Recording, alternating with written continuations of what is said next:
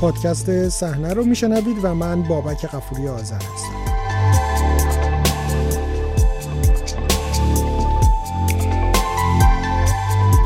شماره 742 پادکست صحنه در ادامه مجموعه گزارش هایی از دوره 74 جشنواره فیلم برلین گفتگویی است با نرگس کلهور کارگردان فیلم شهید از آثار به نمایش درآمده در این جشنواره.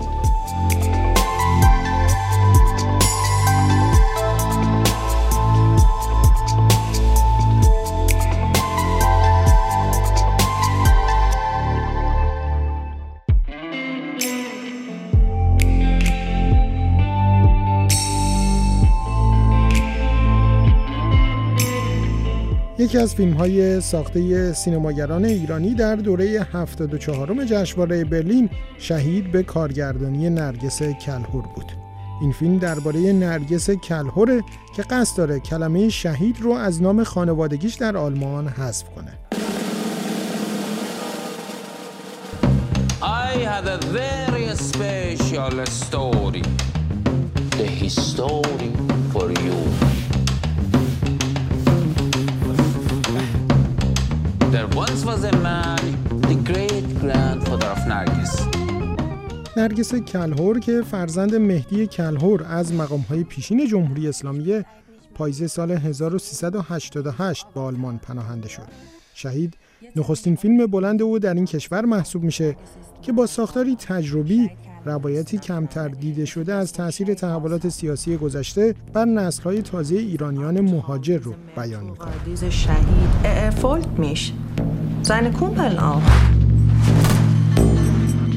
Du Nerges, du bist die große Schande der Familie Shahid Kalhori.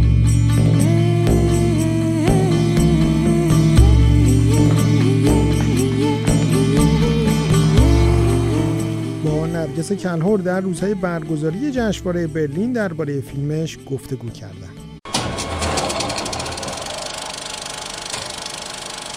خانم کلور بعد فکر می‌کنم 14 سال بودن تو آلمان اصلا چه جوری امکان ساخت فیلم بلند براتون فراهم شد آیا از ابتدا فکر می‌کردین موقعی که رسیدین آلمان بعد 14 سال بتونه در جشنواره برلین باشین در بخش فروم با فیلم بلند نه فکرشو نمی کردم من 2009 اعلام پناهندگی کردم. در همون بایرن موندم و پناهندگی من خیلی سریع انجام شد. در عرض سه ماه تونستم که اجازه موندن بگیرم. شش ماه کلاس زبان گذروندم. و بعد یک خانمی اومد با من مصاحبه کرد از یک روزنامه آلمانی و گفتش که برنامه چیه. گفتم که من 25 سالمه خیلی دوست دارم اگه بهش ادامه تحصیل بدم فیلم بسازم. و منو معرفی کرد به پروفسورم در دانشگاه مونیخ که الان در واقع دراماتورگ این فیلم من هست با من این فیلم نامه رو در واقع فیلم نامه شهید رو نوشته. اونجا به من این پروفسور گفتش که تو یک ماه فرصت داری که اقدام بکنی و من در عرض یک ماه اون مپی که می‌خواستن آماده کردم. رفتم دانشگاه مونیخ قبول شدم ورود یعنی وارد دانشگاه مونیخ شدم 2010 2016 بچه دار شدم یه خود تحصیلم وقفه افتاد. 2019 فیلم پایان نامم ساختم که در واقع مستند بود.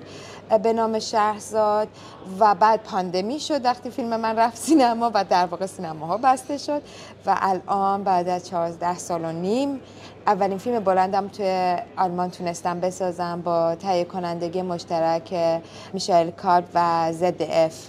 ایده بار گذشته رودوش یا هویتی که از گذشته آدم ها ممکنه با خودشون داشته باشم ایده محوری فیلم شماست. حضور در آلمان باعث رسیدن به این ایده شده. یعنی به نوعی احساس می‌کردین در آلمان این گذشته شما مثل یک باری بر دوشتونه و هویت فعلیتون در آلمان تحت تاثیر قرار میده. هم در آلمان هم در ایران. من توی ایرانم تراپی کردم و توی ایرانم در موقعیت های قرار گرفتم که به خاطر فامیلیم یک جور دیگه قضاوت شدم. من توی ایران فیلم برداری عروسی می‌کردم فیلم عروسی تدوین می‌کردم که گذران خرج زندگیمو بدم. ولی خب کسی که صاحب اون کار بود ترسید که به خاطر این فامیلی من ستون پنجمم به قرار لوشون بدم عروسی قاطیشون کارم از دست دادم. این فامیلی اینجا برای من خیلی سرنوشت ساز شد به خاطر اینکه پروسه ای که هر پناهنده دیگه 8 سال طول می‌کشه برای من سه ماهه مثل یک معجزه در تاریخ بروکراسی آلمان صورت گرفت و من تونستم پناهندگی بگیرم. ولی از طرف دیگه این فامیلی واسه من همیشه تا به امروز هست. هرچند که بگم من چهار سال تراپی در آلمان کردم. دیگه بیمه من پول تراپی رو نمیده. ولی یاد گرفتم که حداقل بتونم باهاش زندگی بکنم و فکر می‌کنم بزرگترین تراپی منم اینه که می‌تونم فیلم بسازم. فقط شانس که آوردم همچین فیلم شخصی می‌سازم. از درگیری خودم و می‌تونه همچین مخاطب عمومی داره. فکر می‌کنم بخاطر اینکه ما هممون یه background ی داریم. چرا باعث تراپی می‌شد؟ یعنی شما چه در شما اتفاق میافتاد این گذشته که شما رو به نوعی روند درمانی هدایت می‌کرد؟ مسئله اینه که من متولد بعد از انقلاب در یک خانواده بسیار کنزرواتیو و مذهبی هستم. من اولا که جنسم معنسه و جنس معنس در یک همچین خانواده مذهبی کلا خب خودش خیلی فرق داره با اینکه اگر یک پسر می بودم. تا 18 سالگیشم باید بگم که برای من بیشتر شستشوی مغزی در یک خانواده بود که اصلا اونها به ما می‌گفتن درست و غلط چیه. من وقتی رفتم سینما خوندم در بهندیش شروع کردم به تحصیل در دانشگاه. تازه اصلا با ایران با مردم جامعه خیابون آشنا شدم. قبلش انقدر نمی‌دونستم دارم کجا به چی فکر می‌کنم یا اصلا به چه ایدولوژی داشته باشم. ولی خب برای همه ما اتفاق میفته که وقتی می‌رسیم توی جامعه تازه اون پارادوکس رو می‌فهمیم و تازه همه چیمون رو می‌بریم زیر سال یک مسئله خیلی ساده است من خودم هم مادرم. بچه ها عاشق پدر مادرشونن. هیچ بچه نمی‌تونه از پدر و مادرش متنفر باشه. در اولویت اول همه پدر مادرهای ماها در واقع همه پدر مادرها اول و آخر زندگی یک بچن و این خیلی خودش چلنج بزرگه برای یک انسان که بخواد این این ریشه رو قطع بکنه یا حداقل یک قیام بکنه حتی در ساختار خانوادگی در برابر کسی که در واقع بخشی از جنش اون آدمه. و این پروسه واسه من فقط در آلمان نبود این پروسه از ایران شروع شد به خاطر اینکه من طرف اون ایدولوژی خانواده پدریم و بعد پدرم نبودم و همونجا هم من داشتم در واقع پوزیشن خودم نشون می‌دادم. ولی پناهندگی من در واقع یک حرکتی بود که لحظه بود این امکان داشتم که تصمیم بگیرم. چون این تصمیم گیری برای هر آدمی در ایران به وجود نمیاد. خیلی از ماها این موهبت رو نداریم که تصمیم بگیریم. و این شده به یک در واقع به آلمانی میگیم وند پونک شده یک نقطه عطف در زندگی من. در نتیجه فکر کنم من و خیلی از آدمای دیگه مشکلاتمون برمیگرده به گذشتمون و تنها راهمون تراپی کردنه. با یک روانشناس صحبت کنیم چون هیچ بچه دوست نداره که خودشو ترد شده از از ریشه هاش بدونه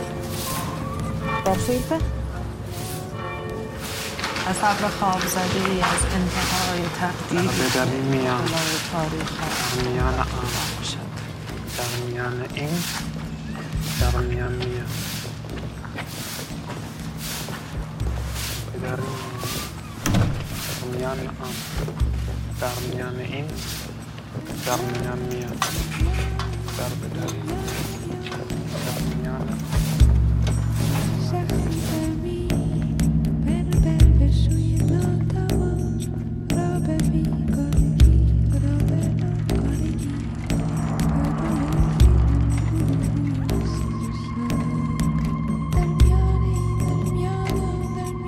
سینما خوندنتون هم به خاطر سوابق پدرتون در سینما بود؟ یعنی علاقاتون به سینما از همون سوابق مدیریتی و حضور پدرتون در سینما می اومد؟ شاید حتما ما بالاخره بچه که بودیم همیشه می‌رفتیم سینما ما همیشه دنبال پدرمون توی این مراسم هایی که بوده حضور داشتیم. مسلما همینطوره که علاقه داشته که پدر من به سینما و به هنر چون خواهرای منم کار موسیقی کردن. ما یک دروازه داشتیم به دیدن و گوش کردن و خوندن و مسلما. و برای من تنها راهیه که میگم وقتی تراپی جواب نمیده فیلمسازی جواب میده. تو فیلمتون به نظر می‌رسه که علاوه بر همین ممکنه خانواده ای که برای شما اشاره می‌کنید به تراپی شما رو نیاز کرده به نوعی بار تحولات سیاسی رو هم شما روی دوشتون احساس می‌کردین. از خود شخصیتی که معرفی می‌کنید به عنوان پدر بزرگتون که در یک تحول سیاسی که به نظر می‌رسه مشروطیت هستش. جده جد بنده است. بله. و مشروطیت رو دارین اشاره دقیقا. این آغاز آغاز دوران مش... مشروط هست در واقع. این روایتی که به ما رسیده همطورم توی فیلم زن جد منم میگه که روایت چه شکلیه. و این اصل اینه که من فامیلیم هست شهید کلهور و واقعیتش همینطور که توی فیلم هم مشخصه مشکل جد پدر بزرگ و پدر نیش مشکل این سیستم مرد سالارانه است که برای ما تاریخ رو نوشته و من رو در قالب یک قربانی و شاید بعد من با عنوان در واقع یک بخشی از این زنجیرم که می‌خوام این زنجیره پارشه یا حداقل می‌خوام که یک بار صدای خودم باشم. و این بهترین سمبل بود که ما بخوایم نشون بدیم که این روند چطور بوده. این روندی که همیشه بلند بشه و دوباره بیفته و دوباره از اول شروع کنه و دوباره بیفته. I'll take you back a hundred years. Or maybe even more. One upon a time, in 1906 or 1907, in the Middle East, in the very far but near East, there once was a man in Iran who called himself Mirza Ghulam Hussein Tehrani. Actually, the great grandfather of Nargis. Not the grandfather, but the great grandfather. همون تحولات من می‌خوام اشاره بکنم از همون مشروطیت که به عنوان تلاش معاصر ایران برای رسیدن به آزادی و دموکراسی محسوب میشه به نظر میسه شما اون نقطه شروع تا کنون دارید باهاش به عنوان یک گذشته ای که احتمالا ناراضی هستید ازش. به نوعی دید شما را نسبت به این تحولات نشون میده. یعنی فکر می‌کنید که همش ناکامی بوده. الان دارید اشاره می‌کنید به اینکه سهم زنان کم بوده ازش. ولی تو خود فیلم هم دیده میشه که از تقریبا یک سوم پایانی شما خودتون متوجه این اتفاق دارید میشید. صدای زن کم بوده سهمش نه کم نبوده. تو یکی از جلسات بود واسه زن زندگی آزادی خانم پژوهشگر آلمانی بود. همون بعد از کشته شدن محسوجین امینی.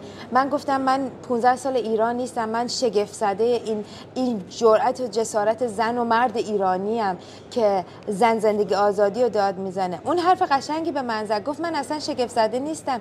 این پشتش سال هاست که زنها جنگیدن. مادران و مادر بزرگ و مادران مادر بزرگ شما جنگیدن ولی همش در صداشون رسا نبوده و امروز صداشون شنیده میشه. و دقیقا من همین رو به عنوان نرگس کلهر فیلمساز نقل می‌کنم از خودم که من تاریخی که روایت می‌کنم تاریخی که تمام مدت مردان نوشتن و صدای زن خیلی کمه توش. و زن جد من میگه من این فامیلی رو به سمت خودم تغییر دادم که تو امروز صدای من باشی. و این در واقع نقطه عطف کوتاه قبل از پایان فیلمه که ما فراموش نکنیم سالیان درازه که زنای ایرانی دارن میجنگن. تک تکشون ما با برادرامون با امو اموهامون با تاکسی راننده تاکسی تک تک لحظات زندگی کردیم زن زندگی آزادی رو. Wer sagt überhaupt, dass die Mullahs irgendwann Helden waren? Das بازی چی بود؟ تو چی گفتی؟ گفتی بابا از ایران چی داره؟ Man sieht, dass wir sind ein Schatten der Geschichte. آقا این فیلم رو تو ایران ببینن میخندن علاوه بر تحولات ایران شما انگار نگاه منتقدانه ای هم به چند موضوع دیگه به خصوص پناهندگی و پناهجویی دارید وصلش هم با فیلم ممکنه از نظر بیننده دور به نظر برسه و با نگاه و مضمون خود فیلم همراه نباشه. چرا فکر کردید؟ اون موضوع هم باید حتی تو فیلمتون باشه. اون موضوع اصلی فیلم منه به خاطر اینکه من فیلم شهید و برای کسانی مثل خودم و شما و کسانی که در میان میانن در میان این در میان آنن ساختم. من برای کسایی ساختم که نه از اون جایی که بودن کندن نه این جایی که اومدن هنوز رسیدن. دو سه نسله که در اروپایی که سفید پوستان آدم هایی هستن که دارن میان و بچه به دنیا میان و هنوز اون حس تعلق رو ندارن. فیلم من بهانه است اون شهید که بخوام روایت کنم از یک گروه از انسانهایی که قربانی بودند شاید و الانم قربانیان ولی در قربانی بودنشون رتبه بندی میشن. ما پناهنده های درجه یک داریم پناهنده درجه دو و درجه سه داریم. اگر که بلوند باشن background شون مسیحیت باشه willkommen. اگر که اگر که کاغذ داشته باشن مثل من عین VIP باهاشون برخورد میشه. یکی هست که بدون کاغذ میاد. فرق بین این انسان ها نیست. اون کسی که داره خیابون رو جارو می‌کنه و اون نرگسی که داره داره توی فیلم برای کارگردان نرگس کلهر بازی می‌کنه. اصل فیلم من اینه که ما این چرخه رو باید این چرخه معیوب رو باید قطع کنیم و من تنها یکی از معدود کسایی هستم که تونستم همون که سوال اول شما بود چهارده سال رسیدم به اینجا که به من بودجه دادن این فیلم رو بتونم بسازم. این وظیفه منه که صدای این گروه هم باشم و این گروه کم نیست. این گروه هم گروهی که تو اون پارتای در واقع اون حزب رادیکال میشینن و تصمیم می‌گیرن خب همه اینا رو بس رسیدیم به قدرت بریزیم بیرون. در نتیجه فیلم فقط یک بخشو که بکراند ماست نقد نمی‌کنه یا چیزی که هویت ما رو شکل داده بلکه چرخه که اینجا درش قرار گرفتیم هم نقد می‌کنه که ما در چه شکلی در یک سیستم ریسیستی واقعیتش داریم تمام مدت دور خودمون میچرخیم. ای کاش. ای کاش آدمی وطنش را مثل بنفشه ها در جعبه های خاک یک روز می توانست همراه خیشتن ببرد هر کجا که خواست. در روشنای باران در آفتاب پاک. زمینه های تصویری فیلم هم تا حدودی برای بیننده می‌تونه جالب توجه باشه. بازی که هم با موسیقی میشه هم با طراحی لباس. این زمینه های تصویری فیلم از کجا اومد؟ ایده خودتون بود یا فکر می‌کردید که فیلم از زاویه تصویر و نگاه باید شکل دیگری داشته باشه. من مدت هاست که با آیدین فیلمنامه می نویسم این کار سوم یه چهارم که ما با هم می نویسیم و من 20 ساله که دارم فیلم سازی می کنم فیلم کوتاه تجربی می سازم شاخه که من توش کار می کنم اکسپریمنتاله. یعنی در واقع سینمایی هستش که روایتش خطی نیست. از آب زد. ما ما ساختارها رو میشکنیم و من و آیدین به این نتیجه رسیدیم که تلاش بکنیم این تجربه رو بکنیم. بعضی اوقات هم آدم موفق نمیشه. بعضی اوقات هم میشه که ما روایتی بکنیم که همیشه بینندمون رو شگفت زده کنیم. چون دقیقا این همین بخشی از زندگی ماست. از طرف دیگه باید بگم که داستانی که فیلم میگه بسیار غم زندگی ما زندگی غم چه بخوایم چه نخوایم. ولی من خودم بعد از 14 سال به این نتیجه رسیدم که دیگه احتیاج ندارم توی سینما هم این, این غم به دوش بکشم. من از عمد فیلمی می‌سازم که بیننده من با انرژی از سینما بیاد بیرون. با اینکه چیزی که دارم میگم بسیار بسیار سوگ بزرگیه. ولی با موزیک با بهره, بهره گرفتن از بکراندی که خب ما داریم توی هنرهای نمایشیمون نقالی و داشتن یک سری موتیف هایی که بالاخره از سرزمینم با من هست من می‌تونم در یک حالت پست مدرن روایت جدید رو توی توی آلمان ازش داشته باشم. همونطور گفتم ریسک داره. مثلا قسمتی که ما میوزیکال در واقع توی فیلم داریم آهنگساز من ماریا موزیک فیلم و قبل از فیلم برداری ساخته که بازیگر من بتونه با سرعت دو برابر لیپسین کنه و بخونه. در نتیجه پروسه فیلمسازی ما مثل فیلمسازی کلاسیک narrative نیست. ما در واقع بخش بزرگی قبل از فیلم برداری تموم کردیم. فقط این کلاژ و پشت سر هم فیلم برداری می‌کنیم. So, Frau Shahid Kalhor. Narges Shahid Kalhor. Ah, Entschuldigung. Ähm, Shahid Kalhor. Ja. Shahid Kalhor, das ist Ihr Nachname. Ja. Und Sie wollen das ändern? Ja, genau. Ähm, ich will das Shahid raus meinem Namen. فکر می‌کنید فیلم رو پدرتون ببینه چه نظری داشته باشه؟ نمی‌دونم در مورد اینکه پدرم ببینه چه نظری می‌تونه داشته باشه ولی می‌دونم که من مخاطبم مردم ایران نیستن مردم ایران صدها برابر بهتر از من فیلم ساز دارن احتیاجی به فیلم من ندارن. ولی فیلم من برای مردم اینجاست که دارن با ما زندگی می‌کنن. همطورم که می‌بینی توی پستر من کسی شهید رو به فارسی ننوشته. چون فیلم من اصلا در مورد این نیستش که مردم توی ایران ببینن و بفهمن که حال ما چطوره. من فکر کنم مردم توی ایران خوب می‌دونن حال ما چطوره. ولی فیلم من برای ماست. برای مایی که نسل اول نسل دوم اینجا داریم زندگی می‌کنیم در این دموکراسی ولی همچنان درونن در یک, در یک زندان در یک استیصال بزرگی. بخشی از مخاطبان این صحبت های شما کسانی هستند که در ایران هستند و این صحبت ها رو میشنوند فیلم هم به نظر می‌رسه شما اشاره می‌کنید به مجموعه اتهام هایی که اتهام یا نظراتی که نسبت به شما وجود داشته نسبت به احتمالاً بهرهگیری یا رسیدن به موقعیت بهتر؟ من که میگم تو به خاطر این کار کوفتی نباید کار خودتو کنسل می‌کردی. همچین میگی کار انگاری چه کاری بودش؟ نه اینو کار می‌کنم. یه مش ریچ کیتز دارم فیلم می‌سازم. بابا فیلم ساختن اینا هم همینه دیگه چه توقعی داری؟ این تو کار اون بازی می‌کنه. اون یکی بازی یکی طراحی می‌کنه. آخرش هم همه به هم دیگه جایزه میدن میرن دنبال تا موقعی که ایران بودم باباهاشون سیستم در خدمتشون بود. الان هم والا این به نظر من داره نون نبودن باباشو می‌خوره. rich kids هنر پرور exotic diverse الان diverse diverse چرا فکر کردین تو فیلم هم باید به نوعی پاسخ بدید به اون اتهامات یا به اون نظرها؟ نه من فیلم رو اینطور ساختم به خاطر که به نظر من فیلم ساز اولین کس و بهترین کس، کسی که آنتاگونیست باشه. من می‌تونم خودم رو نقد کنم. من نمی‌تونم شما رو نقد کنم. من نمی‌تونم بهارک یا نیمای توی فیلم رو نقد کنم. ولی من می‌تونم خودم رو زیر سوال ببرم. و منی که خودم رو در فیلم زیر سوال می‌برم من شخص من نیست. نمادی از یک بخشی از ماست. در درون همه ما یک استبداد نهادین است. ولی فکر می‌کنم جسارت این که ما بتونیم به عنوان فیلمساز خودمون رو زیر سوال ببریم می‌تونه می‌تونه یک آغازی باشه برای اینکه بیننده من رو به فکر واداره. این ترفند منه که برای شما داستان سرایی کنم. اگر که من بخوام که پروتاگونیست فیلم باشم و بازیگر من آنتاگونیست باشه کل مجموعه فیلم روایتش تغییر می‌کنه. برای همین من اول خودم رو زیر سوال می‌برم. من اول بکراند خودم رو زیر سوال می‌برم. چون فکر می‌کنم که من می‌تونم یک مثالی باشم برای خیلی های دیگه. با این حساب دوست دارید که فیلمتون در ایران دیده بشه یا نه؟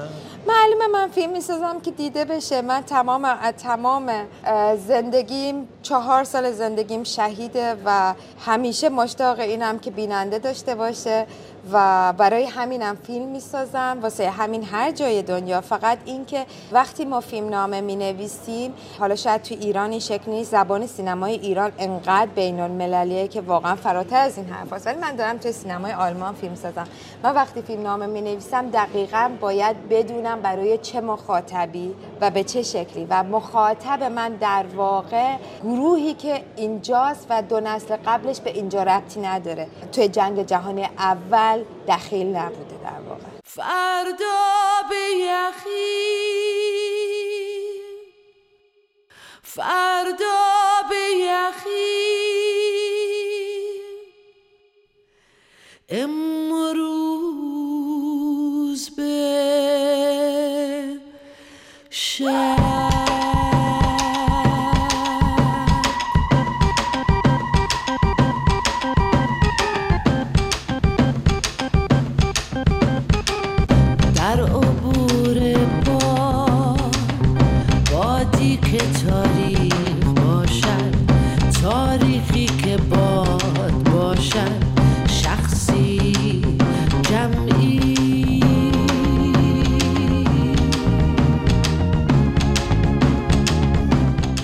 به پایان شماره دیگه ای از پادکست صحنه می‌رسیم. در این شماره صدای بخشهایی از فیلم شهید و موسیقی اون ساخته ماریا بخارد رو شنیدید. من بابک قفوری آذر هستم و تا شماره دیگه شب و روز خوبی براتون آرزو می‌کنم.